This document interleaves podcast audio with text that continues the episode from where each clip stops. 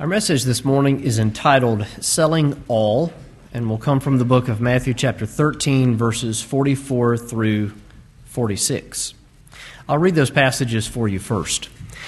Again, the kingdom of heaven is like unto a treasure hid in a field, the which, when a man hath found, he hideth, and for joy thereof goeth and selleth all that he hath, and buyeth that field. Again, the kingdom of heaven is like unto a merchant man seeking goodly pearls, who, when he had found one pearl of great price, went and sold all that he hath and bought it. We want to consider today these two parables from Matthew chapter 13 and observe the various things that this, these two parables would convey unto us, the way that they're alike, the way that they're different. And this comes on the end of some thoughts that I shared on our live stream Wednesday night. If you were able to tune into that, we spoke from the book of Philippians and we shared with you, with you some thoughts on being Christocentric. And we juxtaposed being Christocentric with being egocentric, putting Christ as the center of your life and all that you do, as opposed to putting yourself the center of your life, the center of everything that you or I would do. We know that the way of this world is to be egocentric, me, myself, and I, to pursue that which pleases me.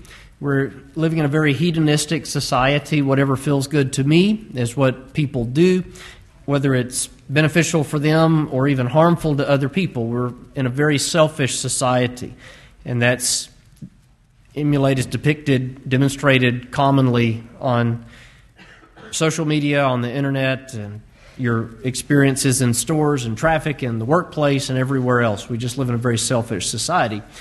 But the Christian is to put Christ at the center of everything, and we use the book of Philippians Wednesday night to demonstrate this.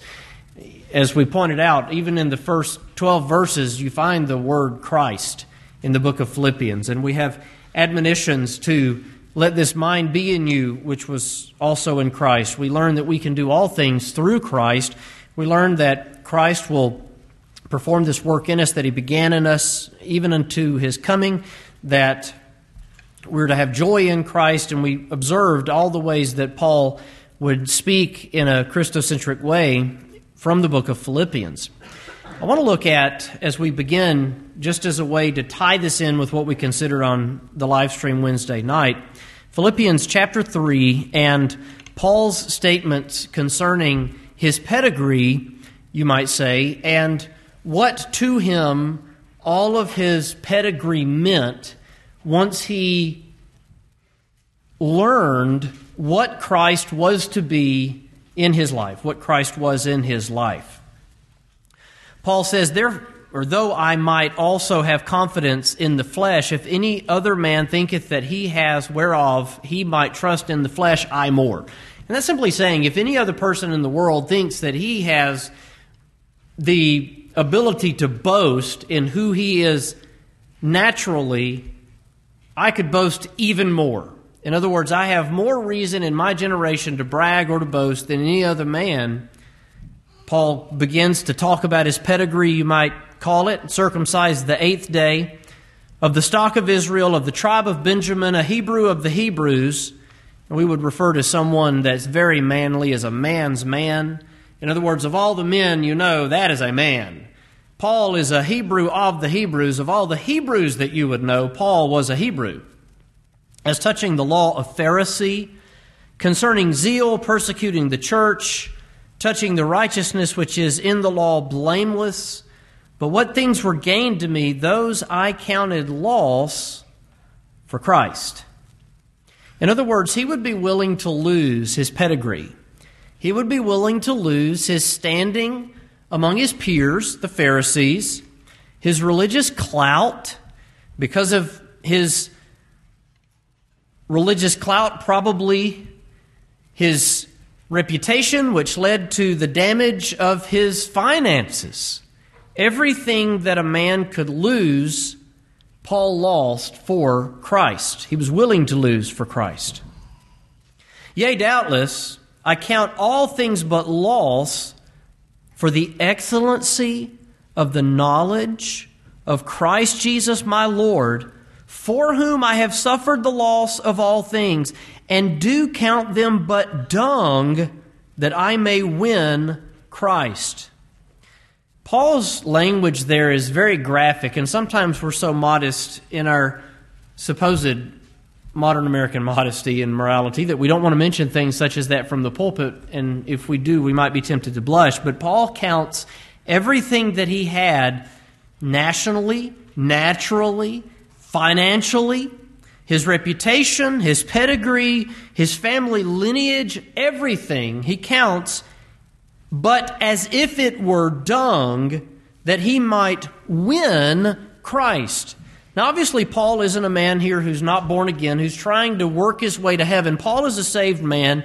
Paul is the one who wrote those wonderful words from Romans chapter 8 that we were foreknown and predestinated, called, justified, and glorified. And because of that, who can lay anything to the charge of God's elect? It is God that justifieth. He reckons that things present, things to come, height, nor depth, nor any other creature shall be able to separate us from the love of God which is in Christ. Paul understood he was secure in Christ, and yet in his life he endeavored to win Christ.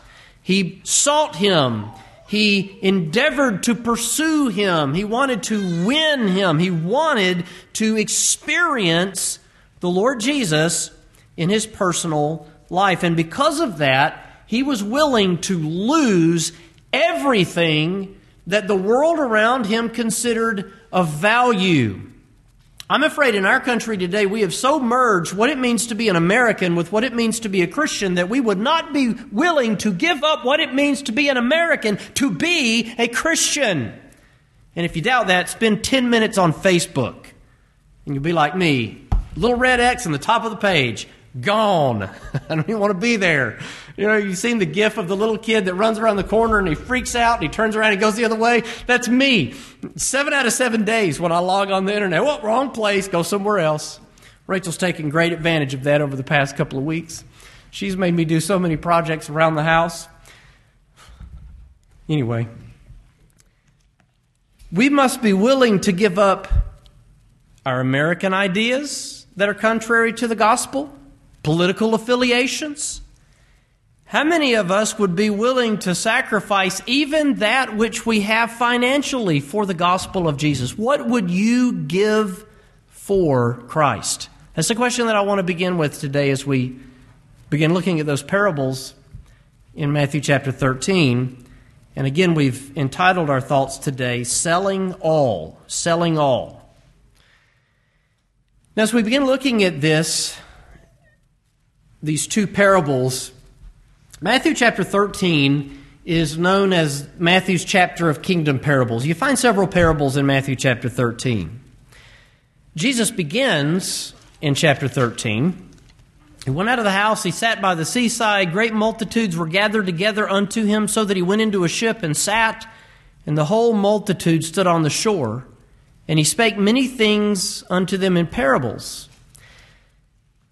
Jesus goes out into a boat in Mark's gospel, when we studied through that last year, we observed that there were so many people that would come to Jesus, he couldn't even talk or minister.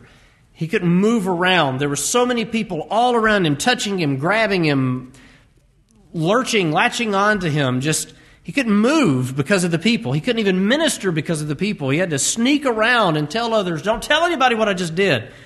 There were always great numbers of people around him. He goes out into a boat, a little ship, a little distance from the shore, and he begins to teach his disciples. But as he teaches his disciples, he's also talking to all of the people on the side of the sea.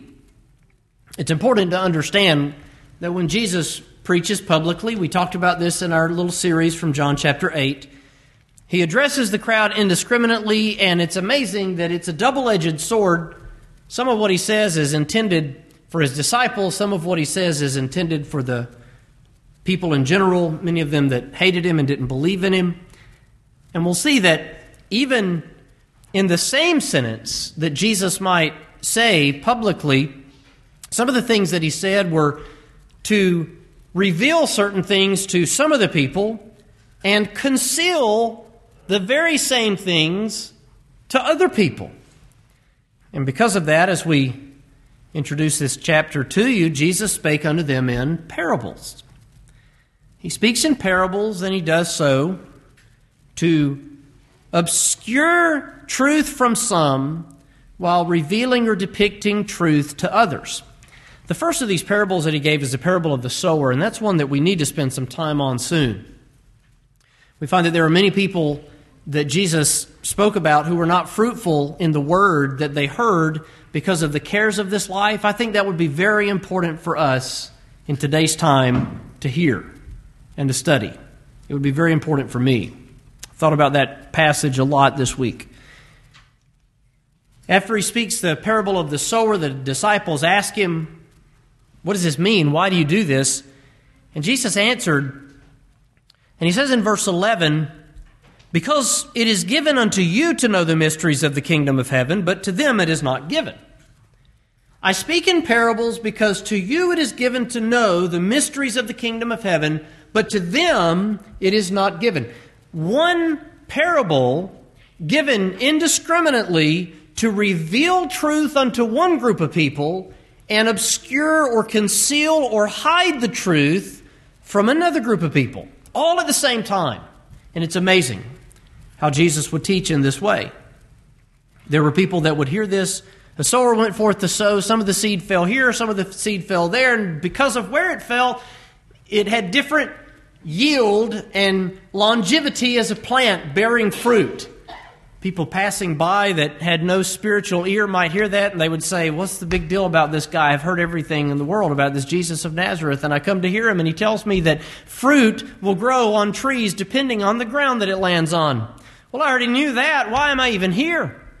But Jesus was using that as an example to teach about our mind and our circumstance, the condition of our heart, misunderstanding, and various things that can affect our fruitfulness in the gospel.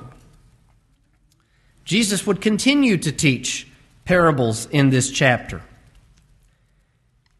He would give the parable of the sower, the parable of the wheat and tares, which deals with the end of time, the parable of the mustard seed, the parable of the leaven, the parable of the treasure hid in a field, the parable of a pearl of great price, and the parable of a great net. Now, these are kingdom parables, and they reveal unto us and to others conceal and obscure truths about the kingdom of heaven. And so, what we're reading about today is a parable, or two parables to be specific, about the kingdom of heaven. I'll remind you that as Jesus began his ministry, he began by saying the kingdom of heaven is at hand. Some of these parables deal with the phase of God's kingdom that is now. The kingdom of heaven is at hand. The phrase at hand means present in the world today.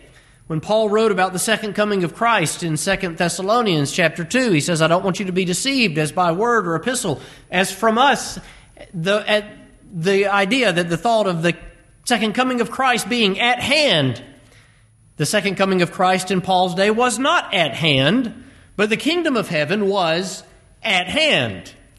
That means that the kingdom of heaven, many times, is referring to something that is not future tense, but present tense in the world at that day.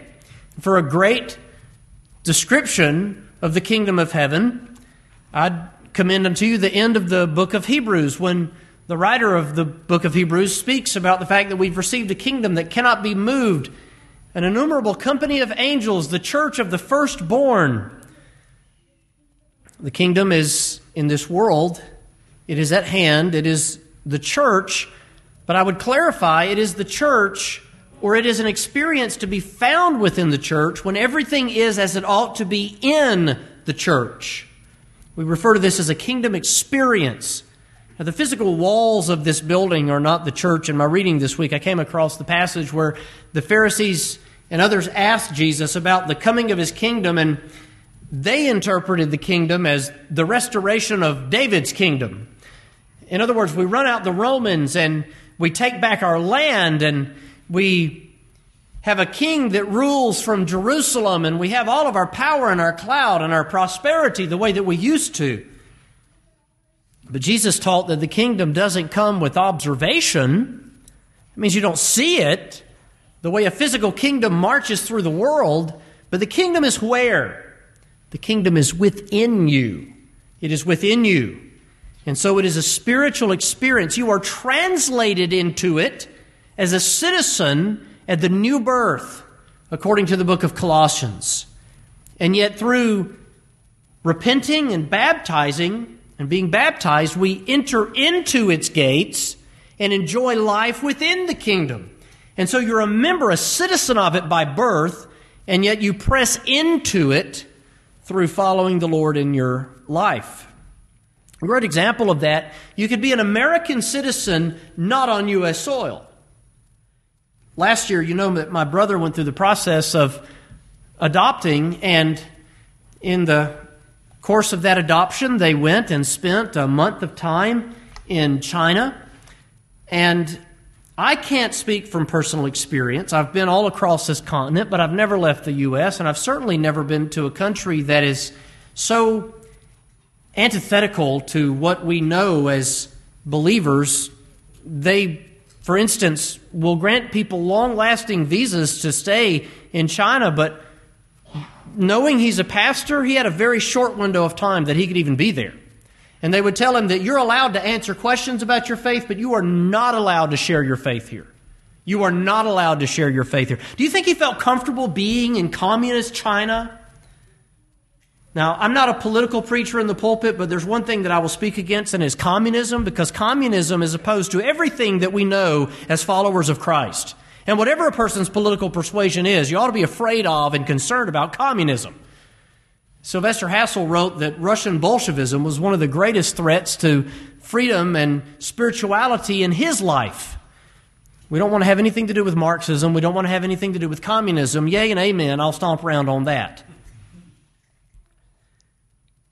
He was an American citizen on foreign soil in a place that is hostile to everything that he knew, everything that he loved, to the freedom of our country, to the freedom of religion, the freedom of speech. The only internet you could get there was CHICOM, China Communications. Don't you know when the government provides the internet, they know what you're saying and when you say it?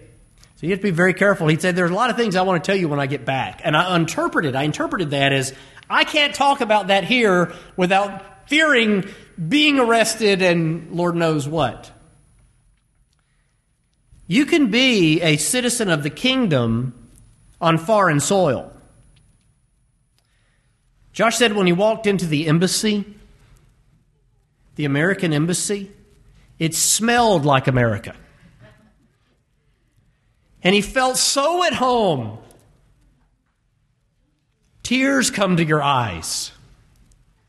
When they landed in Atlanta, Georgia, after flying around the globe, they just began to cry as all of the foreigners who flew into the country began to cheer because they had landed in this land. Think about that as you think about your citizenship in the kingdom. We're all citizens of America because we were born here.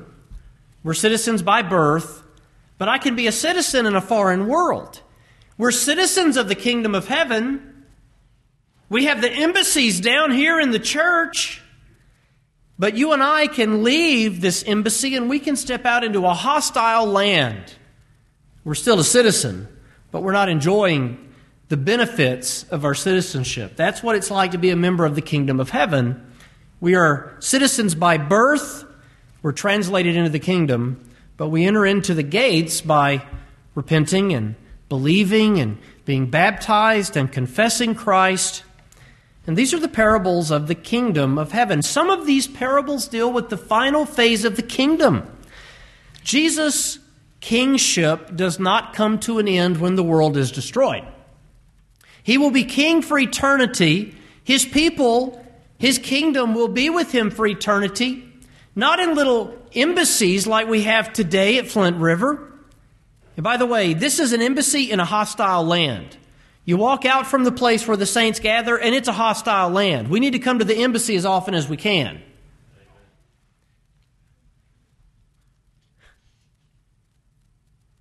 But there's coming a day when the entire kingdom will be gathered there together with Jesus, the final phase of the kingdom when we'll be with him in glory forevermore. He delivers up the kingdom, and every heir of promise will be there with their king for all of eternity. The kingdom of the wheat and tares, for instance, depicts that reality of the kingdom. As we already said, parables reveal things to us. We find insight in the parable of the sower, the parable of the wheat and tares, the parable of the treasure hid in a field. But to the world around us, the parables speak in such a veiled sense that it actually conceals the truth from many in the world.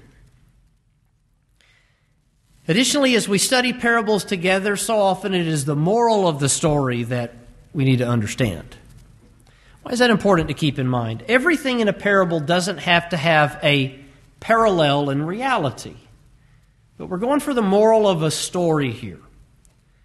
Sometimes parables might even depict the spiritual reality that they're intended to depict in ways that would make us uncomfortable if they were to completely parallel these spiritual realities the way that a simile would. You know, there's a difference in a parable and a simile.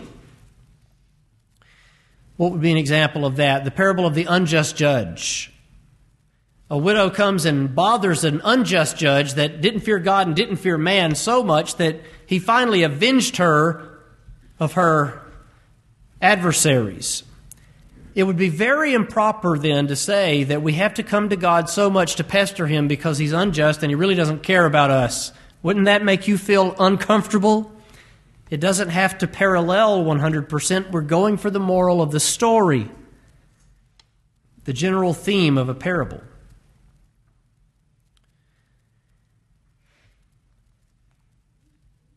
The first of these is the parable of the treasure hid in a field.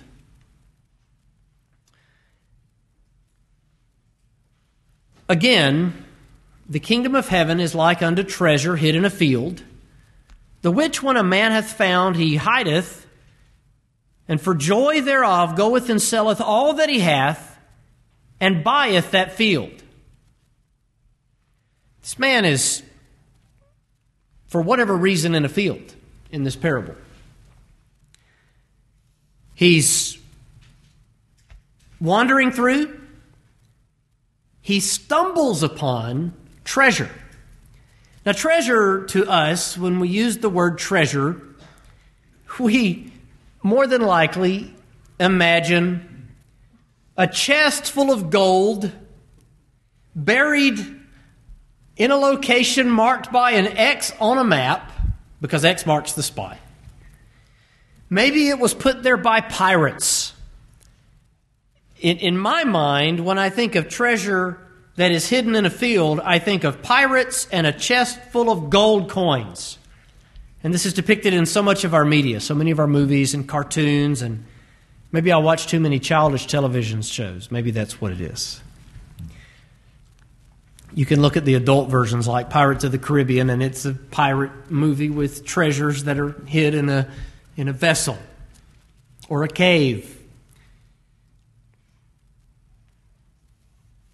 To them, I want you to think more along the lines of the treasure is your 401k.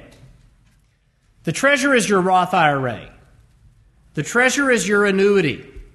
The treasure is your nest egg when the New Testament uses the word treasure, many times it had money that was had in mind money that was put up, gold that was put up, valuables that was put up, hidden somewhere to save for a rainy day. They don't have banks.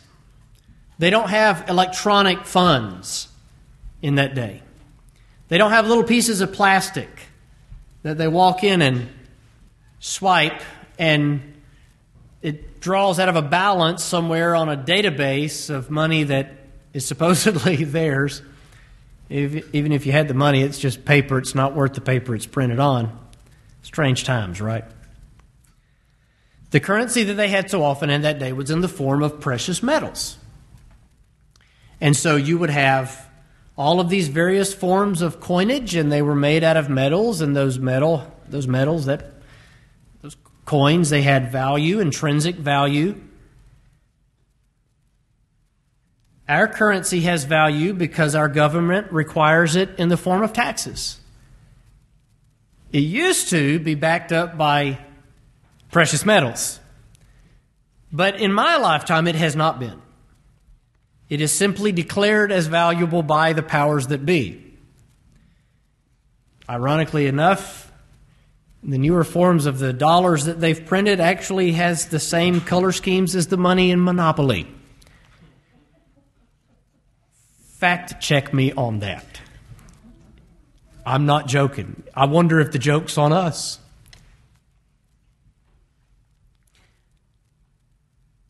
In that day, your money was gold and silver coins and precious metals, and it was worth something, and people would take this. They didn't have a safety deposit box, they didn't have a bank, they would hide it somewhere.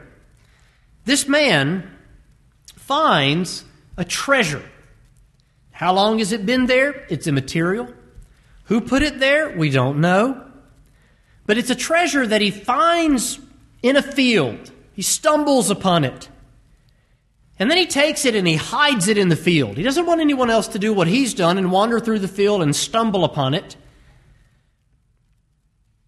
And he sells everything that he has for joy to go and buy the field. In buying the field, he has legal rights to the treasure that he's found in the field. Imagine walking through a field and finding a million dollars in gold. Or maybe stumbling across an, an oil slick and realizing that the ground had oil in it. You'd do anything that you could to become the owner of that property. If you could buy it for $30,000, $40,000, I'll give you 100,000 an acre knowing that maybe $5 million was on that, you'd do whatever you could to get that $5 million in this scenario. That's exactly what the man does. It's a very interesting, short, colorful story.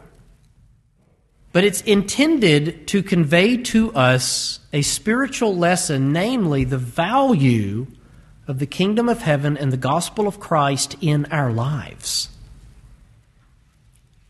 John Gill writes concerning the treasure by which is meant not eternal life, the incorruptible inheritance, riches of glory, treasures in heaven, nor Christ, in whom are hid all the treasures of wisdom and knowledge and all the riches of grace and glory, but the gospel, which is a treasure consisting of rich truths comparable to gold silver, and precious stones. A treasure in unsearchable, solid, satisfying, and lasting. When Paul wrote about what he had built in the church at Corinth, Paul was the founding pastor of that church. He was an apostle, but he did serve in a pastoral role many times. He talks about the fact that he had laid the foundation of this church, which was none other than the Lord Jesus Christ, the foundation of that church.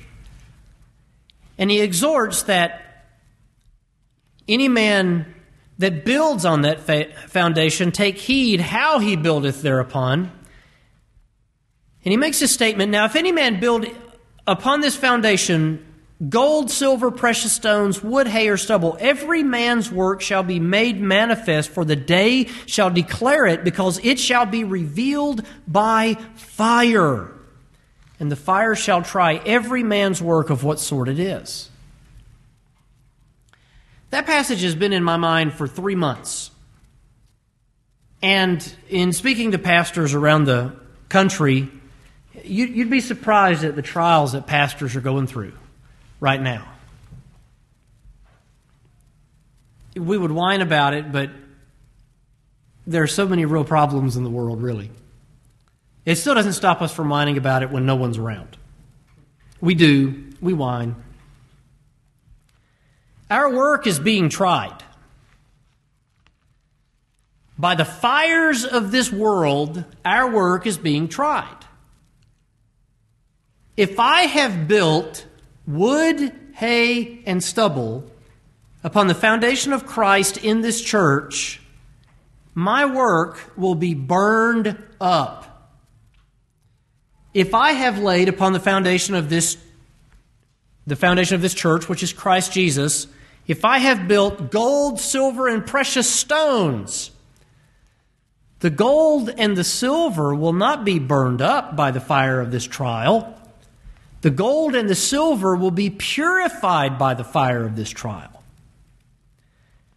Trials in this life have a way of burning away our impurities. They have a way of burning our dross. It has a way of consuming the wood, the hay, and the stubble. Now, this is not a, a knock on other denominations. It's not an attack on other types of churches. But think about the ways, the additions, the fluff, the frills that American Christianity has added to the worship of Christ. Oh, you've got every sort of different prom and party and activity. All of this stuff, none of which is mentioned in the Word of God. And when this coronavirus hit, you and I can pull up in our cars and we can have church in the exact same way in our parking lot that we have church in this building, and nothing changes but the fact that it's a little warmer and we hear birds.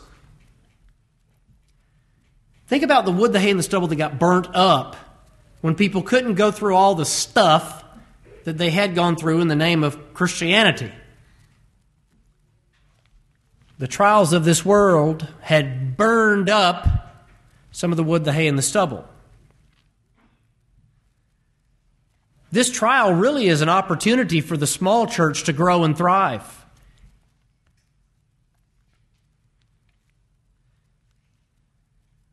It doesn't change the way we worship at all.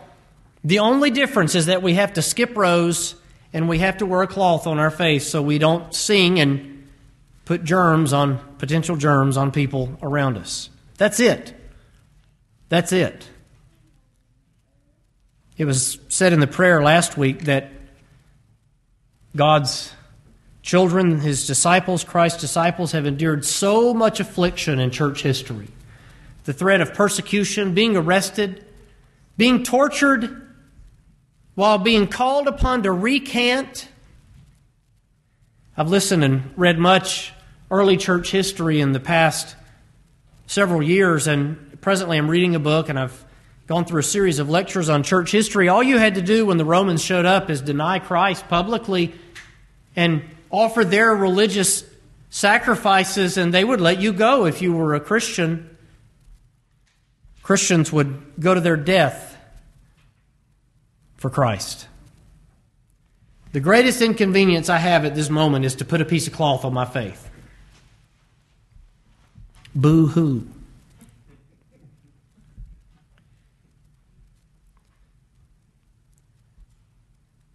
not trying to make people mad, but if that's the biggest affliction I have to deal with, bless my heart. It's my privilege to be with you. If I've got to put on a hazmat suit to worship Christ, I'm going to put on a hazmat suit and worship Christ. There are people that would be willing to be devoured by lions to worship Christ. There are people that were willing to be burned alive at a stake to worship Christ. I was listening yesterday to a lecture about King Henry and all of his wives because he couldn't have a male heir, so he began killing his wives because he blamed it on his wives. Wife after wife after wife after wife. Finally, he had a son named Edward, but what would a clergyman have done at all of these illegitimate marriages? Well, he would have called it out. Oh, he issued a decree that it was tantamount to treason to say anything against the marriages that he had.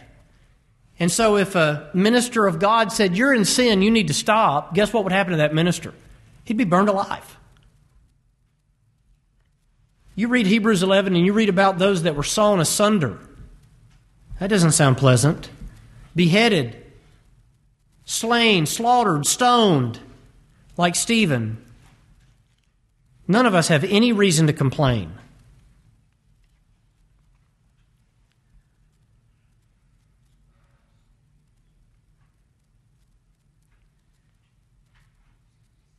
This man is willing to sell everything for the privilege of being a part of the kingdom of God and hearing this precious gospel preached. Sell all. Sell all. Everything. He cashed in everything. And he didn't do it begrudgingly. I can't believe I have to do this. He did it with joy. It was a joyful thing for him. Now, what got me on this tangent is this concept of the gospel being treasure, gold, silver, and precious stones. But I warn you that our work is being tried. Our work is being tried. Churches around the country are being tried. And this fire will burn away the dross in me, in us. Beware lest it burn us up.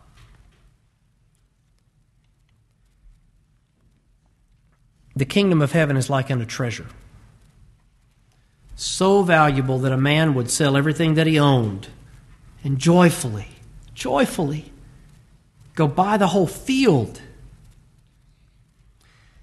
now, as Gill points out, this is an eternal salvation. Why would it not be eternal salvation? You don't sell everything you own to buy eternal salvation. We're not redeemed with corruptible things, as it were, but with the precious blood of Christ. But even the act of selling would be what? It would be a work. Selling is a work. That's why salesmen do that for a living. Selling is a work. Retailers work. This isn't talking about earning eternal life or selling all you have that you might have eternal life to take a vow of poverty so that you can be with Jesus in heaven. Salvation is by what? The free and sovereign grace of God. Salvation is by grace. This is speaking, as Gill said, about the blessings we have in the gospel and being willing to give up everything that we count dear from this world's perspective for the joy that we find in the gospel of Christ. The gold, the silver, and the precious stones that will not be burned away. Think about the things that have been burned out of American life right now by this coronavirus sports, recreation, drunken parties, all the things people whine about that they're not able to do right now. A lot of these things are contrary to the way a disciple should live and do. Well, God has a way of getting our attention, doesn't He? All these idols around us on fire, burning up.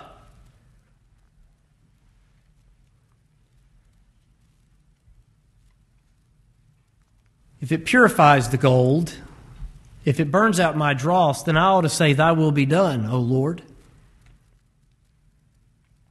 This treasure has stood for 2,000 years. And if Christ tarries 2,000 more years, it will be here as pure as it has ever been, as a treasure hidden in a field.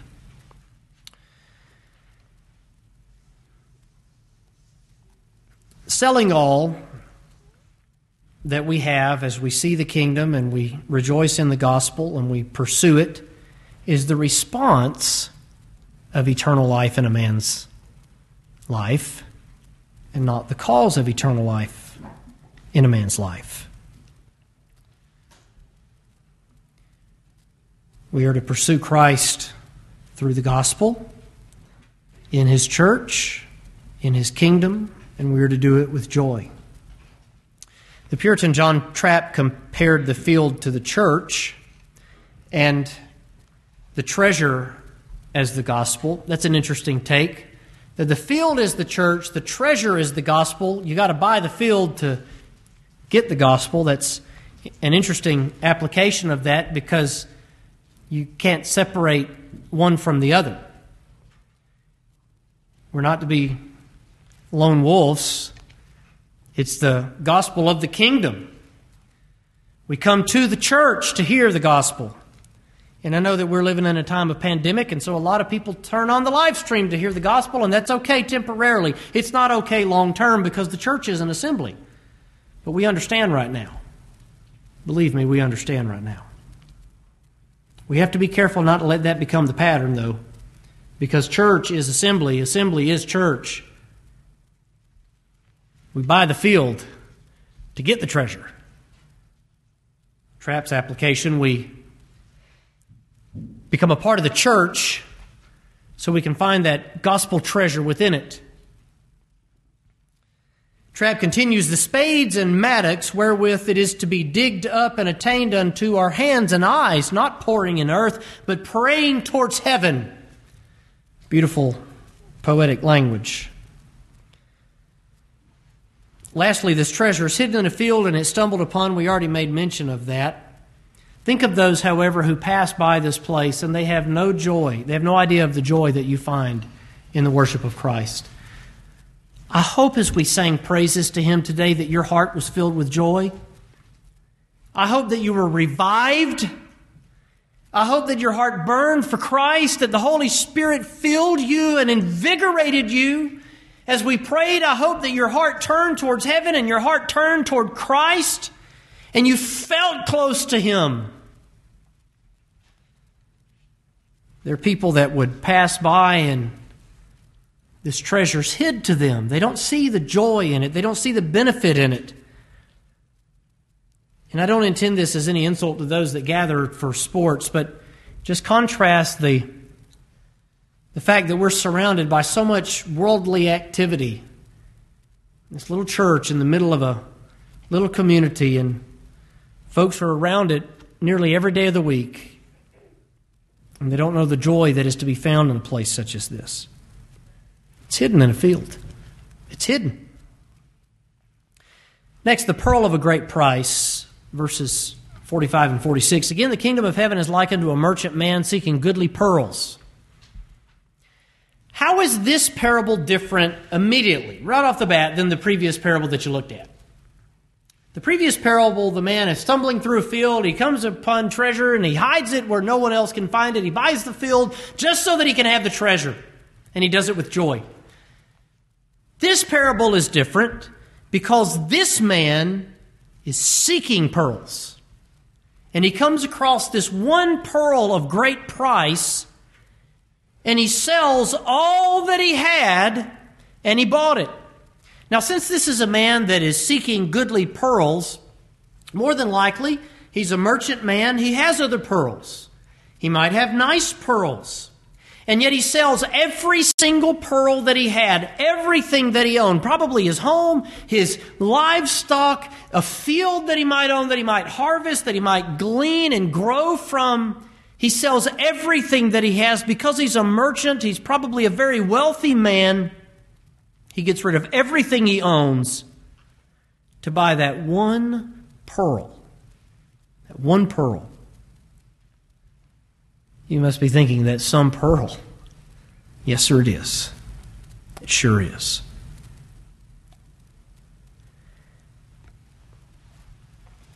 As we think about the gospel as a pearl of great price, what I want you to think about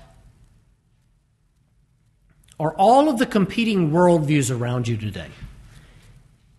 This was one of the points that we brought into our message four weeks ago when we considered the fact that those who follow Christ will not walk in darkness, but will have the light of life.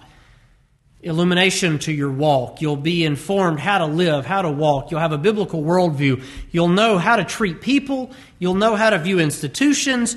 You'll know how you ought to react in the middle of this confusing day and age. And we shared so many proverbs with you about that. What a confusing time to live in so many pearls. In my mind, and my understanding, and I'm in good company with this, you can look at all of the worldviews of this world as the pearls in this man's collection. You have all of the religions, all of the philosophies. Think about the day in which Jesus spoke this parable. You have all of the philosophers and their various philosophies. You have Athens and Areopagus, Mars Hill, and in the court of the philosophers, you'd have men that would sit and reason and argue, and they all had their various ideas. You have debates between the Epicureans and the Stoics, and they would all come together and argue their different positions. Oh, the Stoics would be people who would shun emotion and the pursuit of worldly pleasure. You had the Epicureans, Epicureans, the people who were a variation of hedonistic people who would say, if it feels good, do it. Pleasure's the the greatest thing in the world, and so whatever makes you feel good, if it doesn't hurt others, you should do that. All of these worldviews bouncing off of each other, competing with each other, debating with each other.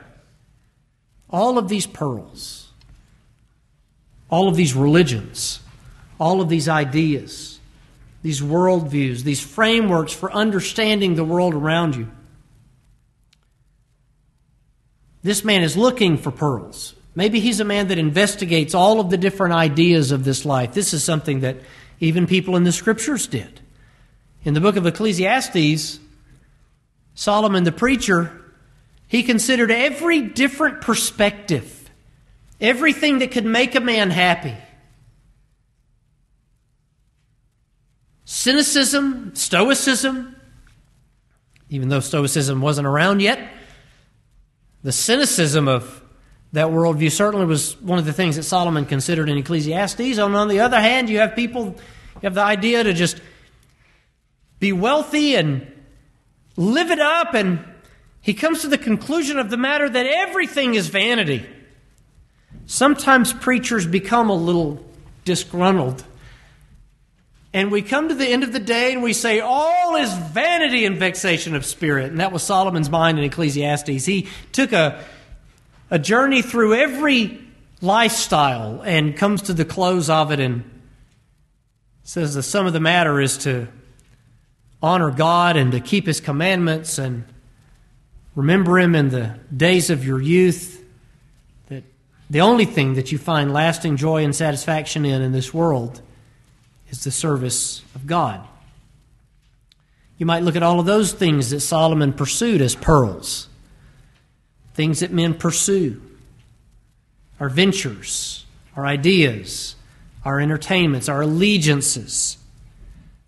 Oh, they're all pearls. To us, they're valuable.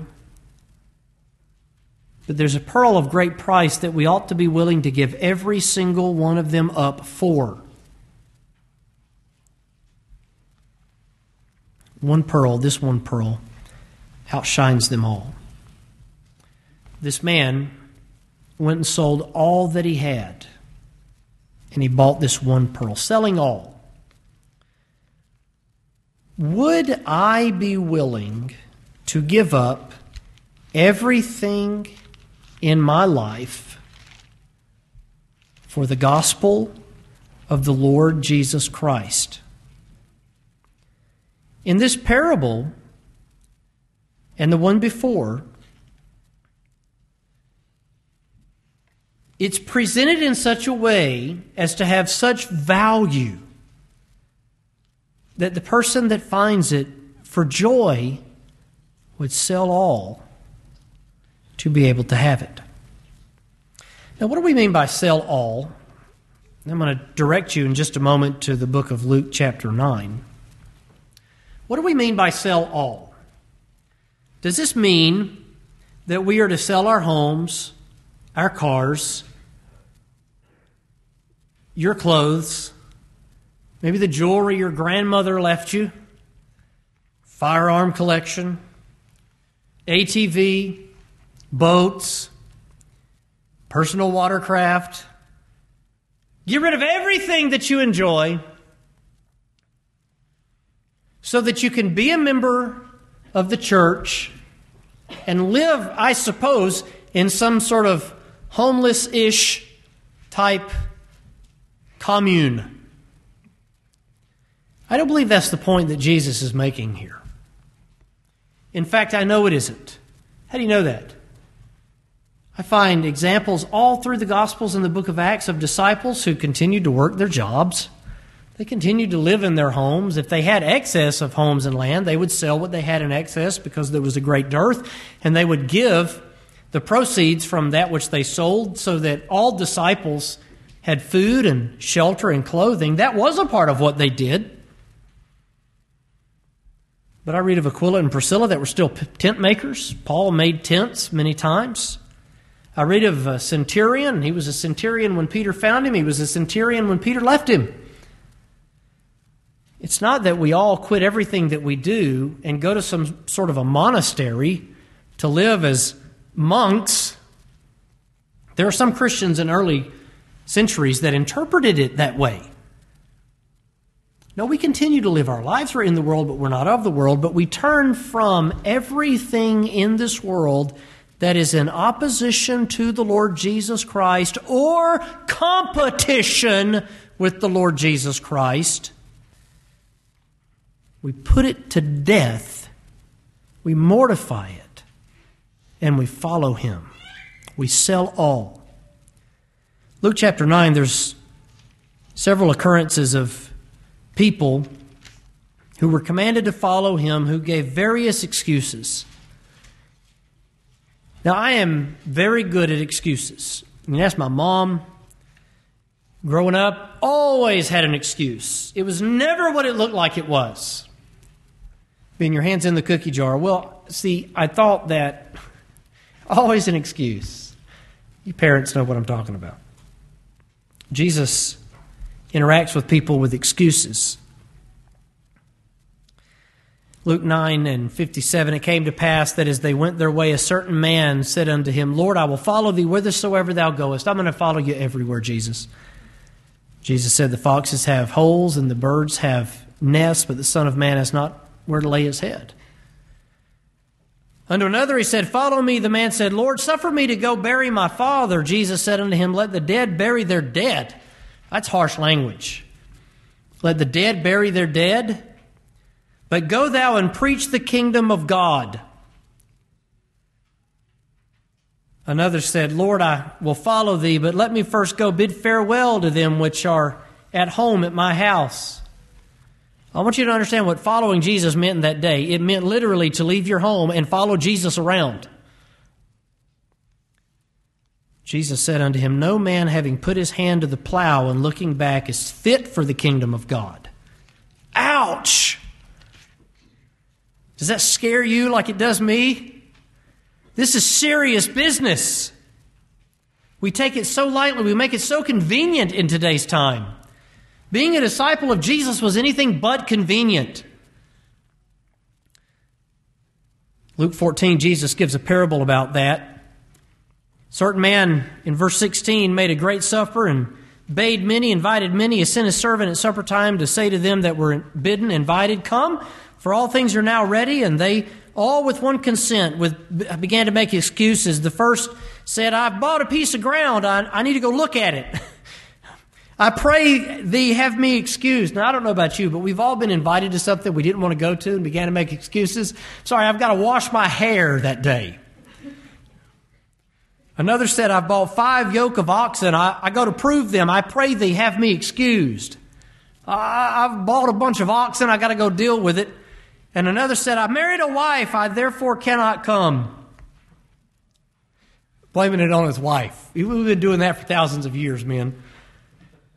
So that servant came and showed his Lord these things. The master of the house, being angry, said to his servants, Now, this is a parable against the Jews of the first century who didn't come into the church, didn't worship Christ. The master was angry. Go out into the streets and lanes of the city and bring in hither the poor and the maimed and the halt and the blind. Why? That his house would be full. It is done as thou hast commanded in their still room. Go out into the highways and hedges and compel them to come in that my house might be filled. Jesus has a concern with his house being filled, by the way. Sometimes primitive Baptists don't have a concern that his house is filled. But Jesus has a concern that his house is filled. I say unto you that none of those men which were bidden shall taste of my supper. That ought to scare us. If Jesus invites us nigh to feast on his gospel and we say, I'm not interested, I've got other things to do, we are on dangerous ground. This again was a lesson to the first century Jew. And there went great multitudes with him, and he turned and he said unto them, Here he gets to the point. If any man come to me and hate not father and mother and wife and children and brethren and sisters, yea, in his own life also, he cannot be my disciple. Does Jesus really want you to hate your wives? No. You're supposed to love your wife as Jesus loved the church. What he has reference to there is putting Christ above them to the extent that if they forbid you from following him, you would follow them, you would follow him rather over listening and honoring them.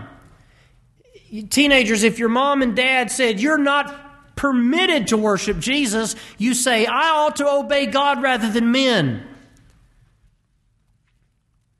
This is the one tie in the world that is to come above every other sort of allegiance. Whosoever doth not bear his cross and come after me cannot be my disciple. As we talk about selling all, the all that we sell, sometimes we have to put to death. That's why we bear a cross, a symbol of execution and a symbol of shame.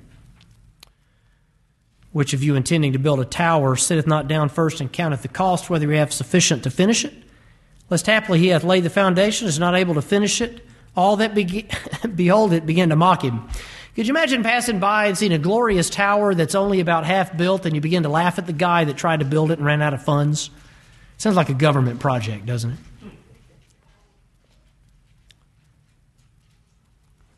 Then he compares it to a king going to war and doesn't sit down first and count out whether he has sufficient men to fight it. Come to the conclusion in verse 33 Likewise, whosoever he be of you that forsaketh not all that he hath cannot be my disciple. That's in the negative. In the positive, what we say is that we count it all joy to forsake and sell everything that this world offers us for the privilege of following Jesus Christ as a disciple. Or as Paul said, Yea, doubtless, I count all things but loss for the excellency of the knowledge of Christ Jesus my Lord, for whom I have suffered the loss of all things, and do count them but dung, that I may win Christ.